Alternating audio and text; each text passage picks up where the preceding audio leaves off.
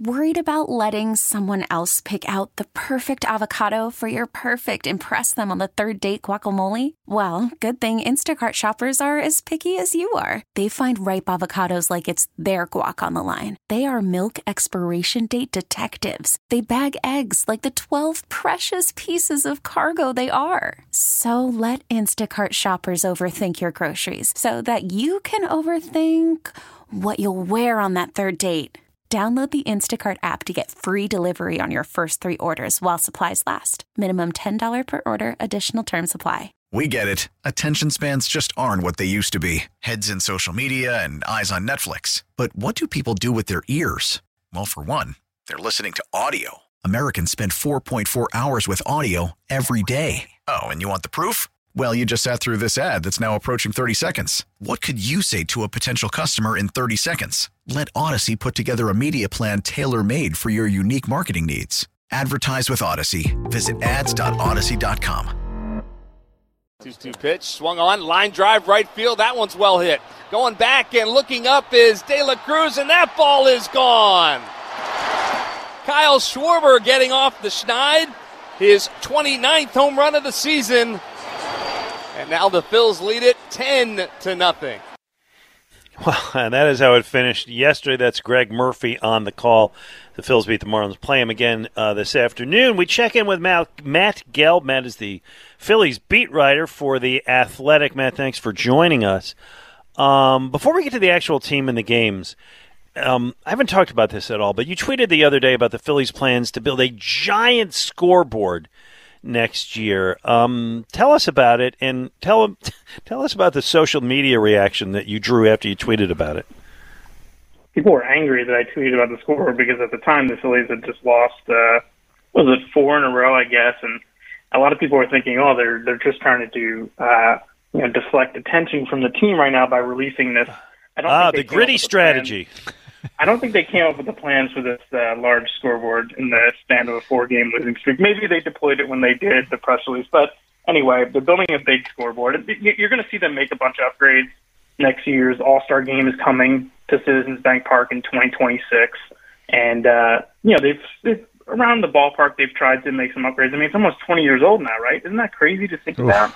We were talking about this earlier with, with the Wells Fargo Center. Like buildings are judged older quicker than they used to be. Yeah, and I think as we travel around the country and go to these different yards, like it, Citizens Bank Park has aged well. I mean, yeah, there's things that they, you know, they're trying to work on and improve, and I think it'd be cool if they had, you know, kind of like a standing room only kind of bar thing that we've started to see, you know, at at ballparks, like kind of in the stands. I'm in favor of that. Had ideas for that, yeah, and maybe that'll be under this giant scoreboard. But basically, the scoreboard, like you look at it right now, and there's those permanent ads to the right of the scoreboard that aren't mm-hmm. part of the scoreboard, and the new scoreboard is just going to be is going to take up that whole space. This is my only question. This is this is the question with it, and I, I don't know if they were asked this or, or they've addressed it. The new scoreboard is going to be 152 feet by 86 feet. Does anybody have any sense of how it will affect the wind and therefore the carry of the ball? I don't know it'd be that much because, like I said, the ads that are next to the actual board now, which are like okay. permanent. They're part of the structure. Right. They'll just go away, and the and the scoreboard will just go to the, the end of that. The, the footprint now. won't be much larger. That okay. I don't think All it's right. going to change that much. Yeah. Okay. Yeah. Now that I wasted that time, Rob, please ask me. Matt, I, I got to ask you, man. I Glenn and I were debating, you know, what the what the first priority would be, and you know, in terms of the trade deadline, and the news of Eflin having some soreness now after he threw his bullpen yesterday, and they're going to reevaluate back in Philly on Monday, has got to scare the heck out of them. Uh, um, what are you hearing on Eflin, and and you know, does that not vault the, the starting pitching thing to the uh, to the top of the list here for needs? Yeah, Jim Salisbury from NBC Sports Philadelphia, who's down in Miami, uh, you know, just just reported this morning that Eflin, you know, he threw yesterday, and then today he, he was sore, and I think all along, you know, Phillies officials have been really watching this closely because this is the one thing I think more than anything that will influence their trade deadline strategy. I mean, they had to have an idea of what uh, Eflin's situation was before August 2nd, and now obviously there's, you know, he's going to go back and get evaluated. They're, they're not, you know, they're really not sure when he's going to be back now, and I think that that puts another uh, rotation arm at, at the top because you're looking at you know, every five days having to start some sort of combination of Cristopher Sanchez, Bailey Falter, Kent Emanuel, um, guys who they like, but I think they like them as spot starters, not necessarily guys that you'd be giving the ball to every fifth day. And I don't know that they're looking for a top of the rotation arm either. I mean, you know, it depends on how you feel about Ranger Suarez and Kyle Gibson right now. They both, you know, pitched well in the series against the Marlins, but also the Marlins are a team with a losing record. So uh, I think you're looking more at kind of a back of the rotation guy that they would be going after. Um, there's some, you know, veteran types out there that'll probably be available, but I don't think they're shopping necessarily for like Luis Castillo, who's going to be, you know, the mm. prize of this deadline mm-hmm. trade market. Okay. Um, I would like to see them get a center fielder who can actually play defense. Uh, I don't think they've had a good center fielder since Shane Victorino. And the guys who are out there who've played this year are hitting a combined 213. Any hope? Uh, again, I was with Ricky Ricardo yesterday. You and I haven't discussed, as I mentioned a few times today, who said Michael Taylor of the Royals is a guy who would make a lot of sense. It makes sense to me. I don't know what the Royals' plans are. They stink. They might be willing to do something like that. You see any chance of that, or any chance of a, of a center fielder coming in? I think there's a chance. Taylor's a guy who's under contract actually for next year too. You know, he signed a two-year, nine million dollar deal, and you know it's a problem they have right now. It's also a problem they're going to have in the off season. I mean, it's a perpetual problem. They they don't have a guy who projects as their starting center field next year. Maybe if you believe in Johan Rojas, but he's still a little ways away, I think. So I, I think it's possible, Glenn. I think more than anything, they're looking to upgrade the left-handed hitting outfield, you know, reserve type. Mm. Like they sent Moniak out to AAA. Odubel Herrera is still on the club. Um, they they probably need more from that lefty hitting, you know, kind of fourth outfield type. Maybe somebody who ends up platooning in center field with Matt Vierling. Uh, I, I think that's something you, they look to upgrade. So maybe it's not an everyday center fielder they go get because really when you look at it, there's not a lot of great options out there. Mm. Uh, Taylor's an interesting guy for sure. Uh, but I think they lefty hitting outfielder is not on their list. But I really think that pitching is the priority because I think look if you if you sit there and you're a Phillies official right now, you say what is likelier to happen in the second half. Our pitching continues to pitch the way that it's pitched. I mean, it's been outstanding. You know, you look at the numbers; they are fourth in the National League in ERA. Just use one number. I mean, going into the year, did we expect that? Not even close.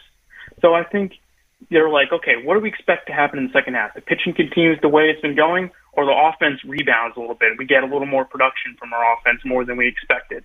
And I think they're probably sitting there thinking the offense is going to be better in the second half.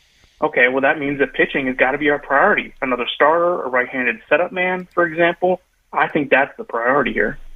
Matt, to, to, what do you attribute the bullpen turnaround here? Because look, for four years ish, maybe even longer, it's been arguably the worst in baseball, and it started off very poorly again. But they've been top five in, in terms of depending on what metric you're looking at here in baseball of late. Is it just a matter of guys finally got their act together? Is it Rob Thomson's influence? They've been really, knock on wood, reliable. I think Rob would really would really help is that you can start from the back, right? The ninth inning between Dominguez and Brad Hand, both those guys really stepped up. And when you have certainty at the back there, which the Phillies haven't necessarily had all the time for the last few years. It's kind of been in and out. You're not really sure about Neris, for example, and then he loses the job. They put other guys back there. Knebel at the start of this year wasn't good. So when you when you don't have certainty at the back, it just sort of disrupts everything else. I feel like, and when they had Dominguez in hand really step up uh, right around the time that that Rob Thomson took over, you know, you know who's pitching the eighth and ninth for you. Maybe it's a different, you know, they they swap them you know, those two guys in the eighth and the ninth. But then you can work backwards from there. And guys, I feel like just had a little more idea when they were coming into games, what their role was. There wasn't a fire drill every night back there. Uh, it's it's helped. I mean, it's gotten. Think about the contribution. You know, Andrew Bellatti, for example. Yeah. He's a middle reliever, right? Yep. He's a middle yep. reliever, okay. But he's came on a minor league deal, and you know they hit finally on, on, on like a, a small under the radar signing for the bullpen. He's been great for them and really it's helped them overcome the fact that Jeurys Familia uh, has been a six million dollar bust. Yeah. And, and even like a little thing like your long man Nick Nelson, they got him in a small trade before the lockout from the Yankees. He, he's been fine. Like he's a fine long man, and that's not. But that's you're not going to win a division on, on a long man, but it does help you just you know get guys into roles where they should be. There's just been more quality, I think, back there, more talent. And, and guys uh, have an idea when they're pitching. So all that Yeah. put together has been good. Now that said, I think they need more still back there. I really do. Yeah, and, and I mean you're right in that if if the long man does well, it frees up the guy who's going to pitch the seventh inning to not. You know, it, it, it, one thing affects the other. Hey, you spent some time uh, in the last week or two looking at some of their prospects. Um, as we said, the trade deadline's in 15 days. We talked about who they want uh, or who we think they should want. Who do they have to trade? What do they have in the farm system that's attractive either to trade or to not trade?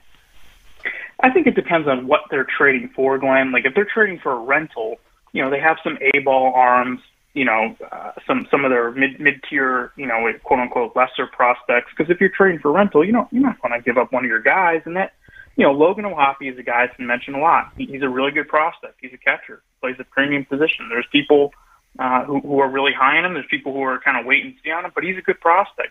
You're not trading him though for a rental. I mean, you're Right. cash if you're cashing in Logan O'Hoppe, you're getting a guy, um, you know, possibly a center fielder or, or a rotation guy who you who is under control through 2023, maybe even 2024. You want to get a guy who's not just a rental, and maybe that trade is out there for them. Maybe that materializes in the next two weeks, and if it doesn't, then so be it. I mean, like you you get to hang on to Logan O'Hoppe. I think uh, they have some A-ball arms that they'll probably try to flip, you know, for for a reliever, maybe a back of the rotation starter.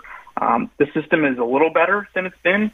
It's still, mm, you know, probably bottom third in baseball. It's very top heavy, which is something that hasn't been in a while. I mean, their top guys, Painter, uh, Abel, McGarry, O'Hoppe, uh, tremendous prospects right now. Uh, I mean, it's it's it's a really solid group. Uh, it's something they haven't had in a while, but those are not guys that they're they're probably trading here in July, and that that will that might limit them. Again, they're not probably not shopping in the the most expensive aisle uh, when it comes to trades. Matt, let me ask you about Nick Castellanos. It looks like slowly but surely he's starting to chip away a little bit and, and look more like the guy that they signed to that big deal. What's your sense of him going into the second half here? Do you feel like he's starting to make some strides here, or it's still anybody's guess what they're going to get from him? I think it's anyone's guess. You know, like people have wanted to, people have been critical, and I understand it. I mean, he's been a disappointment so far, but like you have to just, I don't know. I mean, like how many times have we seen guys with track records just have a, a bad half, and, and then you look up at the end of the season, and you're like, okay, the numbers maybe they're not what we expected, but they're solid. And I just, I felt like all along that Castellanos is too good uh, to to be this guy that he's been for the for an entire season. And, and yeah, there's been some signs of it. Um, still needs to hit for, for more power. Like I, I think you know he's sitting in the middle of that lineup right now, and I mean, gosh, like he's had, uh, you know, I think he's had like one home run since June 1st. You know, I mean, there there has to be more power, especially because they're missing their big power bat in the middle there in Bryce. So, you know, it's great that he's starting to collect some hits. He's, he's hitting a lot of singles.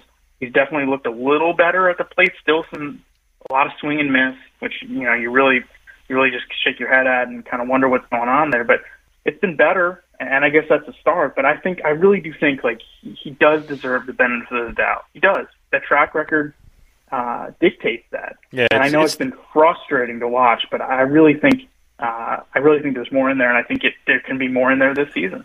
It's the baseball card theory, which is by the end of the year, the stats will resemble what's on the back of the card. Um, last one for me. The uh, I know the Major League Baseball draft isn't exactly as exciting as the uh, NBA or NFL versions, but it's tonight uh, at seven o'clock. I'm sure it's on TV somewhere. Um, Matt Gelb of the Athletic. Any sense? Phillies draft seventeenth. Any sense of what their? I mean, is it? Is, do we rule out a high school player? They're going to do the usual. We'll go for a, a toolsy uh, college guy who's you know going to be Mickey Moniak, or would any sense of what they may do? No sense. Nobody even knows like who's going to go first.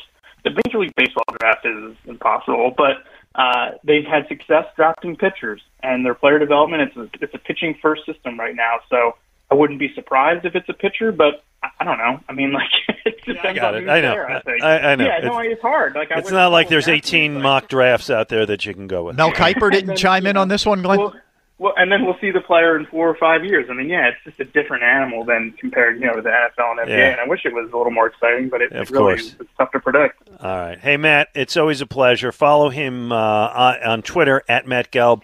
Read him in The Athletic. Appreciate your time today. See you guys. Thanks, All Matt. right. Thank you so much. Yeah, uh, the baseball draft's different. I mean, the last I don't know if it's the last pick they had that worked, but I remember the year they picked Nola, which is going to be what ten years ago now. Mm-hmm.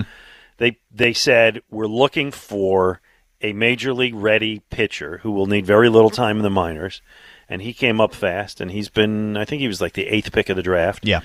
you know, not Eh. not all great years, but certainly fulfilled what you wanted him to be. And you got it. he did get up there quick. He, he he did not spend much time in the minors. Uh, yeah, and you're right. And to his credit, and he'll pitch today. Um, he's had a pretty good bounce back year from Yeah. what last year looked like. I was really concerned. I mean, the, look, the top two of their rotation, Glenn, is strong. You know, and if you are in a shortened series, if you can get to that point, you know, you feel good about that. But uh, yeah, you're right. It's it's, but there's been so many misses. You know, there's been so many Mickey Moniaks, and you know that it's just it's really tough to get hyped about it and get excited about it because for the sheer fact that you may not see these guys until 2026. How do I get excited about that? No, I don't get excited about that. No, you're absolutely right. Uh, let's uh, sneak in Neil in the Northeast, Mr. Baseball. Neil. Yeah, instead of Oh, Neil. Ray. Ray. I'm sorry. Before you talk, I, I was talking to Ray Dinger the other day. He told me to tell you that he misses you. Well, I miss him, and uh, hopefully he guests on your show a little bit. You know, occasionally, maybe. yeah, I'm giving I'm giving him some space. Oh, okay. Um, well, anyway, I, I agree. Instead of a new scoreboard, I think it is uh, like uh, they definitely need a starter, like Rob said. And if they deal to prospects, they deal to prospects. But I think Dombrowski and the scouts definitely start to have to draft some college players, get some pitching in there, and and get some better prospects. Because, like Matt said, they probably are like the bottom third, you know, like in the minors. That's why, un- uh, you know, I, I anticipate the Phillies in the wild card race till hopefully the end in September. But for the division, the way the Braves have been playing and how the Mets have dominated the Phillies, I see them really competing for the division. And the Phillies, hopefully, if they have consistency and get Harper and Segura back, they'll be in the you know for the wild man, card race. it's been it's been 11 years since the playoffs. You know, we can all say that the second wild card is uh, the third wild card. Excuse me, the third wild card is diluting the game. Rob, I'll take it. I'll take it in a sec. I don't even look at the division anymore. Honestly, I just look at the wild card. no, I'm no. thankful. I'm thankful for that and the universal DH, or else this season would have been done long ago. You are 100% correct. Hey, Ryan Spaeder is uh, he's both a friend of mine and he's a uh, terrific baseball stats guy. You should follow him on Twitter at Ace of Spaeder. And apparently, he's taking issue with uh, I guess my my want to get uh, Michael Taylor. Is that right, Ryan? Glenn, you know I would never take issue with any take yeah, you have. I don't know about that, but go on. Nice to talk to I you. think I think that we, as Philadelphia fans, and I I, th- I think you're indoctrinated at this point because you've been around uh, for for so long. but uh, I, I think Michael A. Taylor is uh, we're aiming low there, and uh, I think You got a name? Go for Andrew Benintendi. See, I, think- don't. It's funny. I don't like him as much because a he's not a center fielder. Um, He can play anywhere in the outfield. Yeah, I'm, I'm. I looked up his numbers the other day, and I thought he didn't play a lot of center field. And B, I mean, I know his average is good. And I know he made the uh, made the All Star team, but is are his numbers really that good this year? I mean, the, the guy's batting 317. Mi- Michael A. Taylor is Oh, uh, look what, what I would is, consider a journeyman. no, I, I. Yeah, yeah. Go ahead. I would consider him, you know, sort of like your journeyman. Um, I, I don't think, to me, that would read like the typical Philadelphia trade. Like we- we're going to acquire Turk Wendell at the uh, at the All uh, right, trade well, deadline. Didn't You know, know, I viewed it quite like that. Well, so all right. Here's here's where I'll take issue with you. Um, Andrew Benintendi has not played a single game in center field since 2019, and has not ever played it primarily as his position. I know he's he's a very good left fielder. I'm taking it on faith from you that you think he can play center field. He is hitting 317 this year, which is nice. Uh, he's also got three home runs and 19 extra base hits all year. I would ask my stats guy Ryan Spaeder if those are good numbers. So with Benintendi, I think uh, he's been in mostly situations where he hasn't had to play center field. I think he can. Uh, his career defensive runs saved are he's at 25, Mm. which equates to about five wins Mm-hmm. over the course of uh, I don't know what seven seasons he's played. Right. Uh, I, I I really think a guy like that, uh, a guy like this, uh, would add value to this team because let's face it, we're we're terrible on defense. Let me add one more thing with with Benintendi. Yeah. There's going to be less teams in the market for him because he's unvaxxed, and that's not you know judgment or whatever. But I don't think teams in the East. No, you know, but you're you're Yankees, exactly right. Rays, Sox, or Orioles are going to take runs at him because you're playing Well- in Toronto so much. You're you're exactly right because these teams have, and you know it's it's a shame that this is what we're talking about on radio on sports. I radio. know, but it, it's it's We're- like none of us want to mix politics per No, se, but that- but just healthcare becomes reality. politics. Yeah, no, I, I, I hear you guys. Toronto. Well, if they if they went for Ben Benintendi, I wouldn't be upset. He would cost you more than Michael Taylor, um, and so I don't I think don't. he's the answer though. You don't. Th- you don't think he's the answer? Okay. Michael Taylor is not the answer. All no right. way. Uh, okay, I'm not a huge Benintendi fan just because there's no power there, um, and I just think I know it sounds crazy to say it's an empty 317, but it's not. Again, we're we're well into the second half. Not well. We are into the second half of the year. He's got 14 doubles and three homers. That's you Boy, know. you know what? You know what's so funny? Uh, Glenn, you're bringing me back now because you say empty 317, and while I think they should make a move on Benintendi, uh, you're bringing me back because I, I I seem to remember I don't know like 22 years ago talking about an empty Mike Lieberthal batting average, and this is what I feel about uh, JT Realmuto right now. Yeah, well, there you go. Ryan, I, I got to run. It is always a pleasure, my friend, and people should follow you on Twitter. I am right. It is the Ace of Spaeder, S P A E D E R.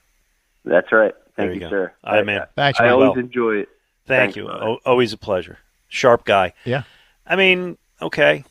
I, if they got Benintendi, I'm not going to say like, "Oh, that's a bad move." I just think He, he's an upgrade from Taylor, but the, the, it is you as you pointed out. It's going to cost a lot more, I think, to get somebody. I mean, wh- Yeah. yeah. we all know the the All Star system is bogus. So each team has to have a rep and all that stuff. But he's you know he's an upgrade from from Taylor in terms of what you're going to okay. have to give up. All right, uh, you sold me. All right, uh, it, it's been a, it's been a lot of fun. Rob and I are sticking around because we will be moving to leading off, but we do get to give away a fifty dollar gift card to Shibe Vintage Sports, where there is a story in every stitch. Check out their throwback apparel at their Center City location, or visit shibesports.com. We leave this hefty task to one Moshe Kravitz. Well, we only got one Flyers call today, but it was a really good Flyers call. Mike in Lower Gwynedd wins the Shibe Sports gift card for just giving us the opportunity to tear into the Flyers and doing a great job of it himself. He did set it up well. That, that that is true. It was a good he call.